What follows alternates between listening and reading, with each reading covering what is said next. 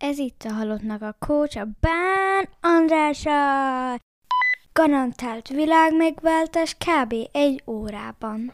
Üdvözöllek, kedves hallgató, örülök, hogy itt vagy.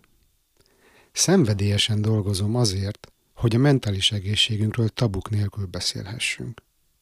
Egy szuper kis támogató közösség épült az elmúlt években a podcast köré, ahol megbélyegzés nélkül vállalhatjuk fel egymás előtt a kihívásainkat. Több mint kétezren vagyunk már a privát csoportunkban, és én rendkívül hálás vagyok ezért. Viszont sajnos a Big Tech nem értékeli azt a fajta kapcsolódást, ami ténylegesen értéket teremt, és az üzleti érdekeiknek megfelelően folyamatosan tekergetik lefelé az eléréseket. Nem tudom, te hogy vagy vele, de én az élet minden területén a szabadságra törekszem, így itt is.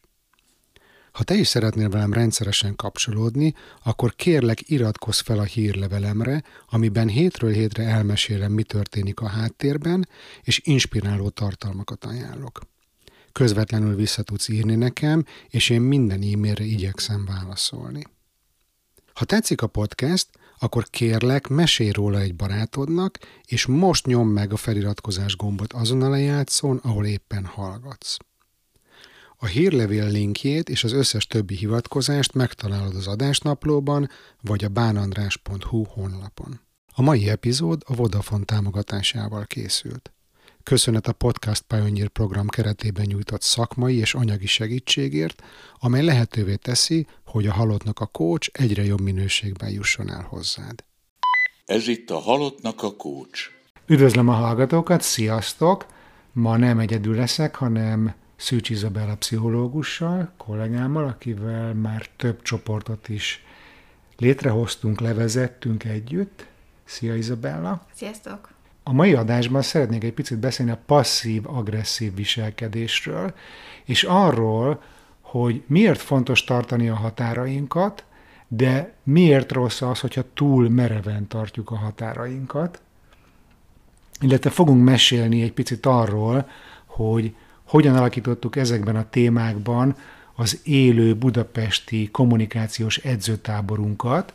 Ez egy olyan csoport lesz, amit július 8 és 10-e között élőben fogunk tartani Izabellával, és a fő témák az asszertív kommunikáció, a nemetmondás, a határok tartása, és most, amikor összeraktuk a programot a felvétel előtt, akkor gondoltuk, hogy egy picit megosztjuk, hogy mit gondolunk ezekről. És lesznek majd hallgatói kérdések is. Kezdjük azzal, hogy nem tudom, ti találkoztatok-e már passzív-agresszív viselkedéssel, szerintem biztos, de hogy tudjuk-e, hogy mi az egyáltalán? Izabella, te hogy fogalmaznád ezt meg? Mi az, hogy passzív-agresszív viselkedés? Mielőtt elkezdtük a podcast felvételt, András felvilágosított arról, hogy nem épp a doktori diszertáció értekezése történik, úgyhogy most mellőzni fogom az ilyen nagyon rigid szakmai definíciókat, Inkább arról mesélnék, hogy én miként tapasztalom ezt akár a saját személyes életemben, akár így a klienseim eseteit tekintve. Szóval legtöbbször a, a passzív-agresszív kommunikáció vagy viselkedésmód az egy rövid távon jó megoldásnak is tűnhet, viszont sokszor az áll a hátterében, hogy akár ilyen mintákat hozunk otthonról, akár nem, nem volt arra nyitottságunk, hogy eddig önmagunkra reflektálva alakítsunk így a, az e fajta működésmódunkon. De hogy mi is történik ilyenkor, ugye a passzív-agresszív működésmód az nem két inkluzív vagy exkluzív kategória megjelenhet együtt is, tehát általában ilyenkor ugye a passzivitás az azt jelenti, hogy nem vonódunk be az aktívan az adott cselekménybe, adott párbeszédbe például, az agresszív munkamódot, azt pedig nem kell senkinek sem bemutatni, ezt talán sokkal jobban tudjuk, hogy mit jelent. De amikor valaki passzív-agresszív, akkor igazából úgy erőlteti ránk az akaratát, hogy közben egy nem cselekvő magatartást vesz föl. Igaz? Pontosan. Tehát, hogy van egy ilyen nagyon jó megfogalmazás, hogy valaki mondjuk, amikor passzív-agresszív, akkor úgy próbálja megvédeni magát, hogy úgy fejezi ki magát, hogy közben nem fejezi ki magát, az igényeit, vagy hogy mi az, ami meg lett sértve. Picit olyan, mint a duzzogás igazából ehhez is hasonlíthatjuk, de ami nekem tipikusan eszembe jut erről a témáról, ez a, a csendelverés, vagy angolul silence treatment. Hmm. Ugye ezzel találkozhatunk akár gyerekként is, mondjuk amikor anyukánk nem szól hozzánk, vagy, vagy amikor egy dühös barátnő azt válaszolja, mi történt édesem kérdésre, hogy semmi. Ebből a semmi, Semmi. ebből a semmiből érezhetjük, hogy nem semmi áll a, a válasz hátterében, de hogy ez tipikusan ez a, ez a működésmód. Hmm.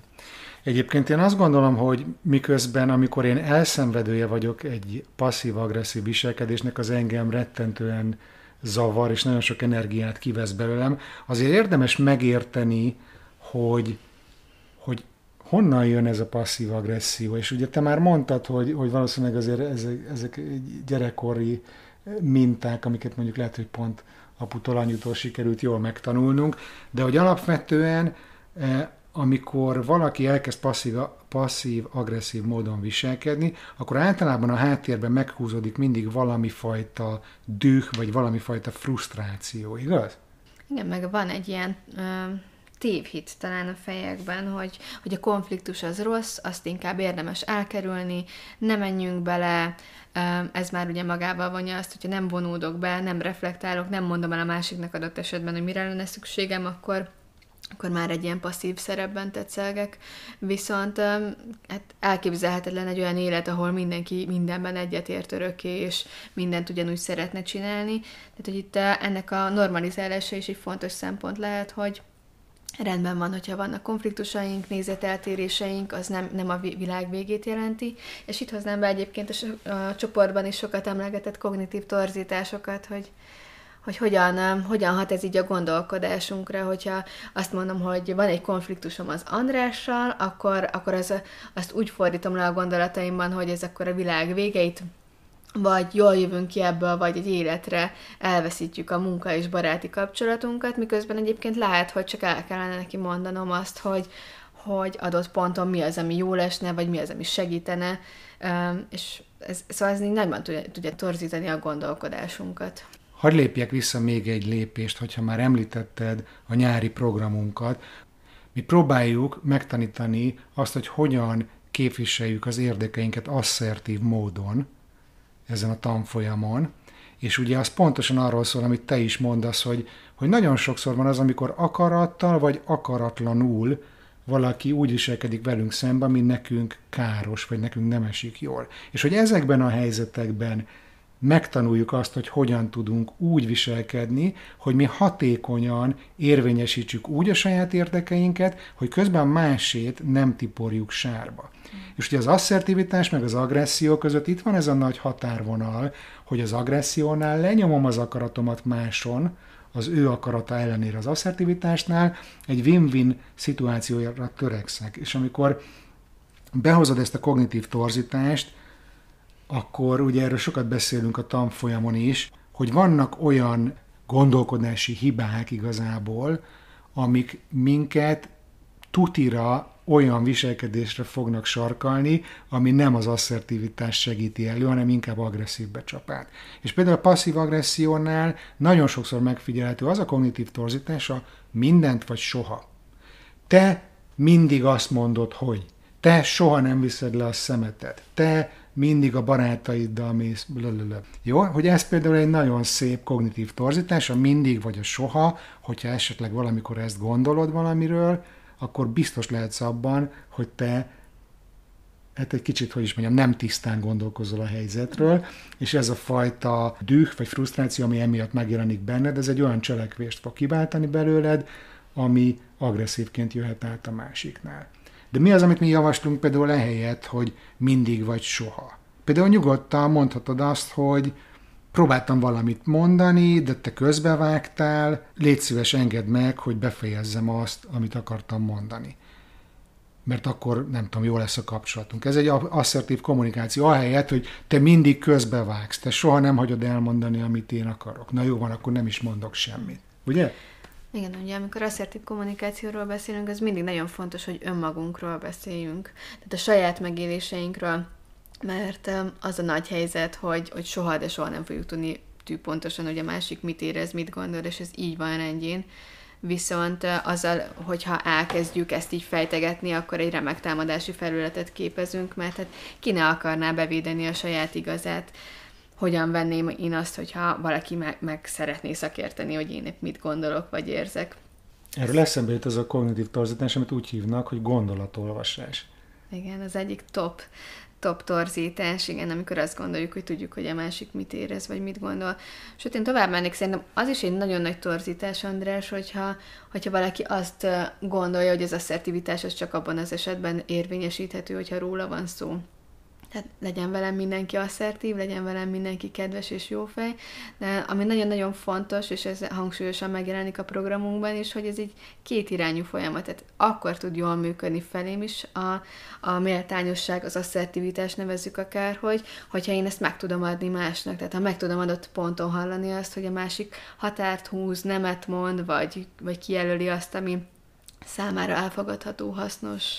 Így van, és a programban nagyon sok időt töltünk azzal, hogy értelmezzük az asszertív alapjogok listáját, és ami nagyon tetszik abban a megfogalmazásban, hogy ez mindig leszögezi, hogy amire neked jogod van, arra a másiknak pont ugyanúgy joga van. De mi segítünk nektek használható eszközöket elsajátítani annak érdekében, hogy egy ilyen stresszes helyzetben is ki tudjatok asszertív módon állni magatokért. És nem baj az, hogyha nem vagy fekete-öves kommunikátor, és például az előző példámban nem tudod ezt ilyen szépen az indulat hevében elmondani, hogy kérlek most hagyd, hogy végigmondjam és hallgassál rám, hanem hogyha mondjuk nem tudod az adott pillanatban jól megfogalmazni, akkor is mondhatod azt, hogy például fú, várjál, most ez, ahogy viselkedsz velem, valamiért nagyon nem esik jól nekem. Tehát, hogy nem fejtetted ki, nem értette se pontosan, de mégis jelzed azt, hogy most valami határsértés történt, mm. hogy a másik viselkedése számodra nem valami kellemes. Igen, ezt a kommunikációs edzőtábort, aminek a címére szintén nagyon büszke vagyok, akár csak az online csoportos coaching esetében. Ezt nem úgy találtuk ki, hogy, hogy így csúszunk a sárban, és átugrálunk a palánkokon, és terepszínűre festve harcolunk a saját igazunkért, meg nem is úgy, hogy így be, be, bejöttök ebbe az Andrási úti épületbe pénteken, aztán vasárnap új emberként távoztok, és minden flottul megy utána az életetekben. Mondjuk, ha így lenne, akkor lehet, hogy nagyobb díjat kellene csárgyolni. De az majd a következő level. Nem, azért próbálunk re- reális, reális célokat kitűzni. Így van, és itt tényleg a nulladik lépés az az, hogy, hogy te észreved saját magadon, amikor valami rossz érzést kelt benned, és lehet, hogy 10-ből 9 ez nem tudom, egy másfél óra elteltével fog összeállni a fejedben, vagy pont akkor jössz rá, amikor kijöttél már a főnököttől, de az a cél, hogy ez az önreflexió fejlődjön, hogy szépen, fokozatosan, tényleg egy folyamatként látva az egészet, el tud jutni oda, hogy a júliusi tábor után, mondjuk karácsonykor az ünnepi asztalnál már meg tud fogalmazni ezt az én üzenetet tartalmazó statementet, ami, ami úgy hangzik, hogy köszönöm, jól laktam, nem kérek még egy töltött káposztát. Igen, vagy amikor a kellemetlen nagybácsi szexista poénokat nyom az ebédnél, akkor nyugodtan mondhatod azt, hogy az ilyen vicceket egyáltalán nem tartom viccesnek, és rosszul, rosszul érzem magam. Mm. Jó, úgyhogy a passzív agresszióval kapcsolatban most a podcast felvétel előtt egy kis élőzés volt a Facebook csoportban, és jött egy-két hallgatói kérdés, azokat megválaszoljuk. Mondom is az elsőt, ami egy picit eh, talán nem is kérdés, hanem hogy tisztázni. Azt írja Péter, hogy engem mindig érdekelnek a pro-kontra érvek a passzív és agresszív típusok mellett. Ezt nagyon fontos lehet látni, hogy minden, ami jelen van a világunkban, az valamikor valamilyen embercsoportnak hasznos volt. Tehát úgy önmagában véve nem marad fönn egy viselkedés csak azért, mert van, hanem, hanem ennek valamilyen szintű előnye, haszna kellett, hogy legyen. Viszont sem a, a passzivitás, sem az agresszivitás mellett nem szeretnénk kampányolni, pont a, az ellenkezőjét, az asszertivitást szeretnénk minél inkább behozni a köztudatba, meg azt hiszem, hogy az Andrásnak is egyfajta missziója így a podcasten, meg a, a egyéni és csoportos munkán keresztül is, hogy egy, egy minél jobb minőségű életet éljünk, ne pedig ilyen homokba hmm. dugott fejjel evickéljünk el ezen a pár évtizeden, ami itt a földi pályafutás során adatik. Igen, és így a passzivitás kapcsán most csak az a nagy bölcsesség jutott eszembe, hogy ha te nem mondasz nemet, akkor majd mások fognak neked. meg kell tanulni tényleg úgy érvényesíteni az érdekeinket, hogy se nem maradjunk alul, se nem kerekedjünk felül másokon. Igen, illetve az előbb említetted a gondolatolvasást. Túl azon, hogy ezt így használjuk arra, hogy mondjuk azt mondom, hogy jó András, tudom, hogy most éhes vagy, ezt most tényleg tudom, mert az előbb mondta, de nyilván, hogyha nem mondta volna, akkor nem lenne illő ilyet beleprojektálnom. Viszont ezt így elvárjuk a másik részéről is, hogy fú, de jól esne, most András azt mondaná, hogy kérsz egy finom kávét. És, és ugye ez is egy ilyen gondolkodási hiba, torzítás, nevezzük akárhogy, de hogy, hogy az asszertivitásnak, illetve a passzív-agresszív működésmód ellen, ellentétének az is egy nagyon fontos módja, hogy, hogy ki tudjam fejezni azt, amire nekem szükségem van. Hát igen, meg hogyha, tudjam jeleníteni. hogyha én nem képviselem az ér- érdekeimet, akkor ki fogja, meg honnan fogja Honnan tudni, hogy én nekem mire van. van szükségem. És akkor ehhez hozzájön az még a második része a gondolatnak, hogy és ha nem most, akkor mikor, ugye? Igen. Gondolkodjatok el azon, és ezt egyébként javaslom, hogy, hogy, hogy nyugodtan magatoknak naplózzátok. Tehát gondoljatok vissza egy olyan helyzetre, amikor valakinek el kellett volna mondjad, vagy el kellett mondjad, hogy a viselkedése téged zavar. Hogy mennyire érezted kényelmesen magad a bőrödben, vagy mennyire feszengtél. És hogyha feszengtél, akkor gondolkozz el azon, és írd le ebbe a kis naplódba, hogy, hogy mi az, ami neked e- ebben a helyzetben kényelmetlen volt, hogy honnan fakad ez az érzés. Ez szerintem egy nagyon jó eh, naplózási téma. És a másik, amit még ugyanide javaslok, hogy gondolkozz el azon és írd le, te hogyan érzed magad, amikor veled szemben viselkedik valaki passzív-agresszív módon. Jó? Tehát ezeken szerintem érdemes elgondolkodni. Mehetünk a másik hallgatói kérdésre? Persze. ami Évától jön. Köszönjük egyébként a kérdéseket. Éva kérdése így hangzik. Mit tegyek, ha a passzív-agresszív személy családtag? Próbáltam már, hogy nem foglalkozom vele, az szerintem nem asszertivitás. Most az elkerülésnél tartok, de érzem, hogy hosszú távon ez nem járható stratégia, mert emiatt több családtagommal sem tudok beszélni. Annyi energiát nem tudok beleölni, hogy megváltoztassam, de manipulatív és taktikázós, szóval nem is sikerülne hatalmas erőbefektetés nélkül. Na Most azt, mielőtt próbálunk erre válaszolni, ez egy elég komplex probléma, de általánosan azt érdemes tudni, hogy mindig arra fókuszáljunk, amit mi kontrollálhatunk, ami a mi kontrollunk alatt van. Az, hogy más hogyan viselkedik velünk, az nincs a mi kontrollunk alatt. Ami viszont van, az az, hogy mi hogyan kommunikálunk velük. És amikor Évi azt írja, hogy próbáltam már, hogy nem foglalkozom vele, vagy elkerülöm, azt szerintem a passzivitás. Ott te nem kommunikálsz semmit. Igen, itt a, amit én hozzátennék ehhez, az az, hogy nem, az érzéseinkre nem tudunk hatással lenni. Tehát az, hogy ő mondjuk egy diszkomfort érzetet kelt benned, az teljesen rendben van, ez egy valid dolog, hisz ezt érzed. Amire tudsz hatással lenni, az az, hogy hogyan gondolkodsz, és hogyan cselekszel ementén. Erre tudunk érdemben hatni, és általában így az egyéni munkában is azt szoktuk hangsúlyozni, hogy az a növekedésnek így a, az alapja, hogy az adott helyzetben meg tudok küzdeni. Természetesen vannak olyan helyzetek, amiket egyedül nem lehet megoldani, mert ahhoz párbeszédre van szükség. De itt is az a fontos, hogy egy olyan nyugvópontot találja a gondolkodásodban, ami, ami kielégítő számodra, hogy ne terhelődj meg azzal, hogy mondjuk átvállalod a másik félnek is a, a felelősségét, hisz azért bizonyos kor után a változás egy nehezített pályán halad, és nem is várhatjuk el mástól. Lehet akár itt perspektívaváltással is kísérletezni, hogy mondjuk elképzeljük, hogy mi lehet az ő motivációja ebben, mi lehet az a, az a korábbi élettörténet, ami adott esetben például megkeserítette őt, vagy úgy egyáltalán akár egy harmadik szemlélő oldaláról ö, elemezni egy picikét az adott helyzetet, hogy mi látszik kívülről, hol vannak a gyújtópontok, mi az, amit triggerel adott ponton. Hmm. És amiről a felvétel előtt már beszélgettünk, és szerintem idevág, amit, amit akkor behoztál, hogy arra is nagyon érdemes odafigyelni, hogy amikor passzív vagy, és próbálsz elkerülni kellemetlen helyzeteket, akkor esélyed nincs arra, hogy fejlődjél.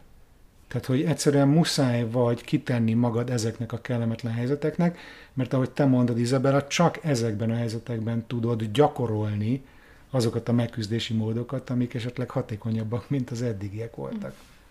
Igen, ez kb. olyan, mintha megfosztanád magad így a fejlődés lehetőségétől. Vegyük például a, a sportot, hogyha nem mész föl százszor arra a bizonyos síelős dombra, akkor, akkor nem, nem tartasz ott, ahol vagy, nem fog a, az izomzatod, a, a terhelési kapacitásod úgy alakulni, ahogy van, amíg csak ülök benne a szobámban, mondjuk a, nevezhetjük így az elmét egy ilyen szobának, addig, addig ott csak egy csomó fantáziával, meg félelemmel töltöm ki a teret, míg hogyha ténylegesen terepre megyek, és kísérletet teszek arra, hogy, hogy a, a fejlődésemet valamilyen formában elindítsam, hogy, hogy jó hatással legyek önmagamra, az egy teljesen más minőséget ad a, a te, te, magad számára is, mert egyrészt visszakapod a kontrollt, másrészt pedig lehetőséget teremtesz magadnak arra, hogy másképp legyen, mint a, ami addig volt. És egyébként a szorongásnál is erre külön fölhívják a figyelmet, hogy amikor valaki szorongással küzd, nem az a jó megküzdési mód, hogy elkerüli azokat a helyzeteket, amik kiváltják belőle a szorongást, mert azzal igazából csak rontasz a saját helyzeteden.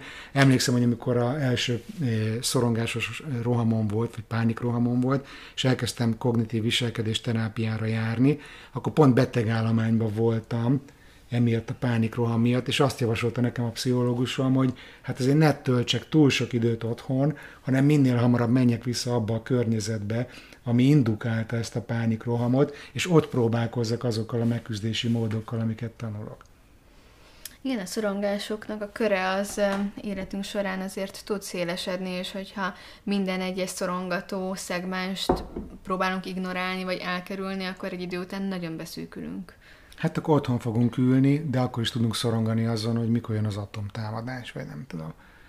Szóval ez a passzív viselkedés, amit Éva kérdezett, ez valószínűleg nem egy célra vezető magatartás, hanem meg kell, meg kell próbálni beszélgetni erről, én kommunikációval, mi az a viselkedés, ami engem zavar, mi az, amit szeretnék, kérdéseket föltenni, megérteni, hogy a másik miért viselkedik úgy, vagy miért mondta azt, és akkor utána megnézni, hogy milyen irányba lehet ezt innen elvinni. Bátorítjuk őt arra, hogy reflektáljon erre a helyzetre, és tényleg ismerje fel azokat a határokat, ahol hmm.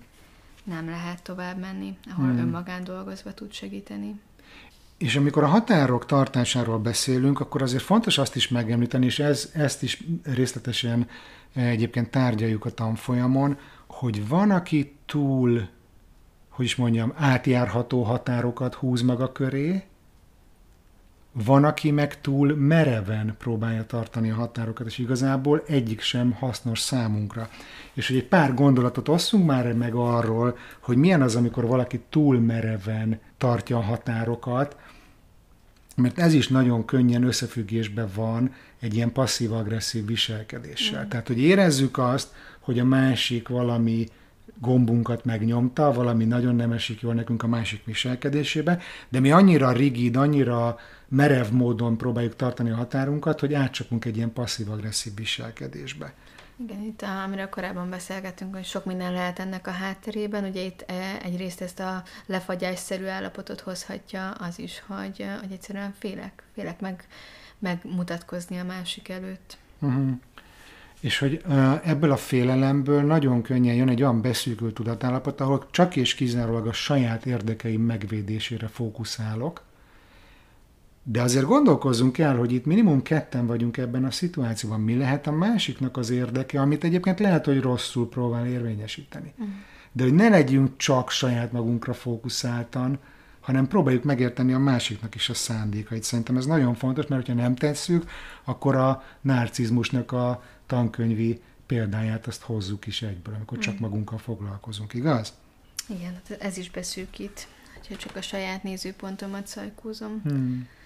És egyébként van olyan, amikor már próbálsz asszertív kommunikációval megoldani bizonyos nehéz helyzeteket, vagy nehéz kapcsolatokat, és nem nagyon jutok egyről a kettőre, akkor, ahogy angolul mondják, a megoldás az a low contact, vagy a no contact, tehát, hogy el kell akkor távolodni attól a személytől, vagy lehet, hogy tényleg le is kell vele zárni a kapcsolatot, de azért tudjátok, hogy ez a legvégső megoldás. Tehát, hogy azért próbáljunk arra törekedni, hogy a számunkra értékes kapcsolatokat azért ápoljuk, és, és egy olyan mederbe tereljük, ahol mindenkinek jó, és ne legyünk ilyen túlmerevek, és ne nyírjuk ki a kapcsolatainkat magunk körül.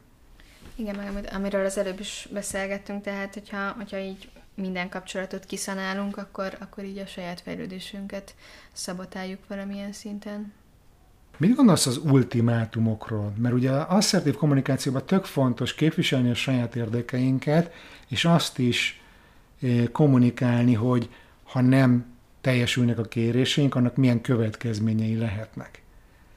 De amikor meg azt mondom, hogy valami ultimátumot intézek a másikhoz, az egy ilyen nagyon merev, nagyon agresszívként eh, megjelenő magatartás tud lenni, hogy, hogy hol lehetek között a határ, hogy ultimátum, és, és, és beszélni a, a lehetséges következményekről. Ahogy ezt így mondtad, egy ilyen klasszikus házassági krízis jutott eszembe, amiben ez a ha-akkor típusú játszma zajlik, és ez is valahol egy ilyen kognitív torzítás, hogy, hogy most vagy ez történik, vagy semmi más. Tehát vagy, vagy így megyünk tovább, vagy sehogy máshoz, mert ebben, ebben nincs párbeszéd. Én, én azt hiányolom belőle, hogy um, honnan veszem azt a feljogosítottságot, hogy mondjuk a, a másiknak ilyen kereteket szabjak. És egyébként én azt nagyon sokszor bátorítom a klienseimet, hogy bízzanak a saját belső hangjukban, és hogy náluk valószínűleg senki nem tudja jobban, hogy nekik mire van szükségük, de azért ezt nem mindig tudjuk jól megfogalmazni. És hogyha teljesen elzárkózunk attól, hogy mondjuk egy házastárs, vagy egy, egy párkapcsolatban a, a partnerünk, vagy egy, egy jó barátunk, aki egyébként jól ismer minket, esetleg hozzon egy olyan javaslatot, ami nem pont ugyanaz, amit mi ultimátumként kitaláltunk, de mégis lehet jó nekünk, meg a másiknak, hogyha nem vagyunk nyitottak arra, hogy esetleg más mond valami olyat, ami még annál is sokkal jobb, mint amit én kitaláltam, akkor szerintem egy csomó örömtől vagy lehetőségtől is megfosztjuk magunkat az életünkben. Szóval, hogy megint az, hogy túl merevek vagyunk, és ragaszkodunk egy bizonyos gondolathoz, azt gondolom, hogy erre érdemes odafigyelni. Igen, meg um, amit nem lehet elégszer elmondani, ez tényleg a, a, a beszélgetésnek a, um, az ereje, hatékonysága, hogy tényleg az, hogy kifejezem, hogy mi van bennem, hogy mit élek épp meg. Lehet, hogy nem, nem fognak itt nagyon nagy megoldások születni, vagy világra szóló ötletek megfogalmazásra kerülni, hogy önmagamban véve azt, hogy, hogy kifejezem, hogy, hogy mit szeretnék, mire vágyom, mi esne jól, azzal nem csak magamnak segítek, hanem a másiknak is, hogy ebben tudjon támogatni már pedig egy igazi szeretet kapcsolatban, most ez mindegy, hogy baráti, munkatársi vagy, vagy házastársi, azért ez alapvető jelentőségű, hogy szeretnénk magunkat jól érezni, de ugye ehhez érdemes kapaszkodókat adni egymásnak, nem csak állni a tetején, hogy na, gyere Józsi. Izabella, meséljünk egy picit a hallgatóknak erről a nyári edzőtáborról. Azt már mondtam talán, hogy július 8-tól 10-ig lesz Budapesten, az Andrási úton. Mi ketten fogjuk tartani, ez egy élő csoport, maximum 12 fő. Részletek és jelentkezés a bánandrás.com per csoport oldalon. És ugye úgy eh, készítettük ezt a programot, hogy korábban már eh, több turnussal nem ment a Mindfactor a Mindfulnessig online csoportnak, ahol ezek voltak a legnépszerűbb témák, hogy asszertivitás, határok tartása, nemetmondás, és úgy éreztük, hogy ez annyira ilyen hasznos, meg annyira szüksége van rá a jelentkezőknek, hogy ezekbe sokkal jobban belemegyünk, és sokkal több gyakorlatot behozunk, meg szituációs gyakorlatot, és ugye ennek tükrében alakítottuk a programot. Mi az, amit te, te kiemelnél, ami, ami szerinted vonzó lehet ebben a programban? Hát ezt, hogy én találtam ki. Ne, csak viccelek. De ö, én, én javasoltam amúgy az Andrásnak, hogy hogyha ezek a témák már ennyire mennek, akkor, akkor milyen klassz lenne, hogyha ezt egy ilyen nyári ö, keretbe helyezve, ilyen, ö, ilyen tábori élményeket megidézve tudnánk prezentálni, ugye szerencsés együttállás, hogy András is itthon szokott tartózkodni nyáron, illetve én is így szerveztem a nyaramat, és szerintem egy nagyon klassz két és fél napnak fogunk így elébe nézni. Nyilván aki, aki munka után jön majd pénteken, azért annak sem kell arra számítania, hogy teljesen le fogjuk fárasztani, és száraz elméletet nyomunk le a torkán. Tényleg egy nagyon játékosra terveztük az egészet, és ami, ami nagyon fontos, hogy itt a személyes kapcsolódás révén egy igazi gyakorló tereppé alakul ez a, ez a pár nap így a, az életünkben ezt mindig elmondom, és András mindig rácsodálkozik, de mi sem vagyunk ennek így a, a földi helytartói, az asszertivitásnak, meg a határok tartásának. Talán egy, egy fejezettel vagyunk előttetek az önismereti tankönyvben, tehát biztos, hogy mi is rengeteget fogunk tőletek tanulni. Ez az online csoportoknál is mindig így van, hogy rengeteget tanulunk egymástól, mint csoport, és ebben benne vagyok én is, meg Izabella is. Azt hozzáteszem, és nagyon fontos, hogy az eddigi online csoportok tapasztalata alapján mindig iszonyat jó fej emberek jönnek. Tehát, hogy marha jó csapatok szoktak itt összejönni, és eh, én külön várom ezt, hogy ez személyes kapcsolódást legyen, mert biztos vagyok benne, hogy lesz móka kacagás is, a vér meg a verejték mellett, mert azért nehezebb témákat is elő fogunk venni, meg lesznek szerepjátékok is, ugye? Így van, egészen biztosan. Sőt, képzeljétek el, hogy olyan vadvizekre is elevezünk majd, mint a kommentek szekciója. Szóval tényleg... Már a... hogy Facebook kommentek. Így van. Szóval tényleg egy, egy olyan nagyon interaktív, pörgős, vidám szeánszot terveztünk, amit szerintem élvezni fogtok, és elégedetten távoztok majd a végén, tényleg felvértezve technikákkal és jó tapasztalásokkal önmagatokkal kapcsolatban. És a legfontosabbat nem mondtam, képzétek, lesz pogácsa, meg majd eszünk egy jó pizzát együtt, és még az is elképzelhető, hogy valami hideg színes italt legurítunk a végén közösen. Unikornis sört. No, nem tudom, az mi. Én sem most találtam ki ja, a színesről. Oké, okay. nagyon nagy szeretettel készítettük ezt a programot, és ugyanilyen nagy szeretettel várunk titeket. Összesen 12 hely van, ez csak egy egyszeri alkalom, bánandrás.com per csoport, július 8-tól 10-ig fogynak a helyek, hogyha szeretnél jönni, akkor jelentkez, hogyha nem tudod eldönteni, hogy neked való -e ez a program, akkor írjál nekem egy e-mailt, és akkor segítek eldönteni, hogy érdemes jönni. Hogy neked való. Nem, ebben mindig tényleg objektív vagyok és rendes. Szóval nem foglak rábeszélni semmi arra, amire neked nincs szükséged. Úgyhogy ennyi volt mára. Köszönjük a figyelmedet. És várunk nagy szeretettel júliusban. Sziasztok! Hello! Kedves hallgató, köszönöm, hogy még mindig itt vagy, remélem megérte végig maradnod.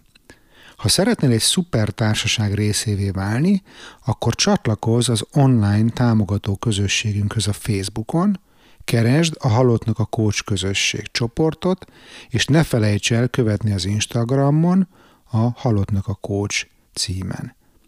Amennyiben szeretnél velem dolgozni, részt venni egy csoportos coaching programon, vagy egyéni tanácsadáson, meghívni a cégedhez workshopot vagy érzékenyítő beszélgetést tartani, esetleg podcastet készítenél velem, akkor a részletekért látogass el a bánandrás.hu weboldalra. A bánandrás.hu-n feliratkozhatsz a hírlevelemre is, amiben péntekenként bepillanthatsz a kulisszák mögé, és megosztom veled, mi inspirál éppen, mit találok érdekesnek a világban.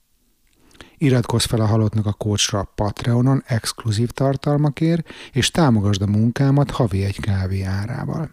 Küldhetsz egyszeri támogatást is a Paypalon vagy Revoluton, részletek az adásnaplóban. Köszönöm már a figyelmed, kérlek iratkozz föl a Halottnak a Coach podcastre azon a lejátszón, ahol éppen most hallgatod, és mesélj a műsorról egy barátodnak. Bán András voltam, a mi hamarabb viszont hallásra.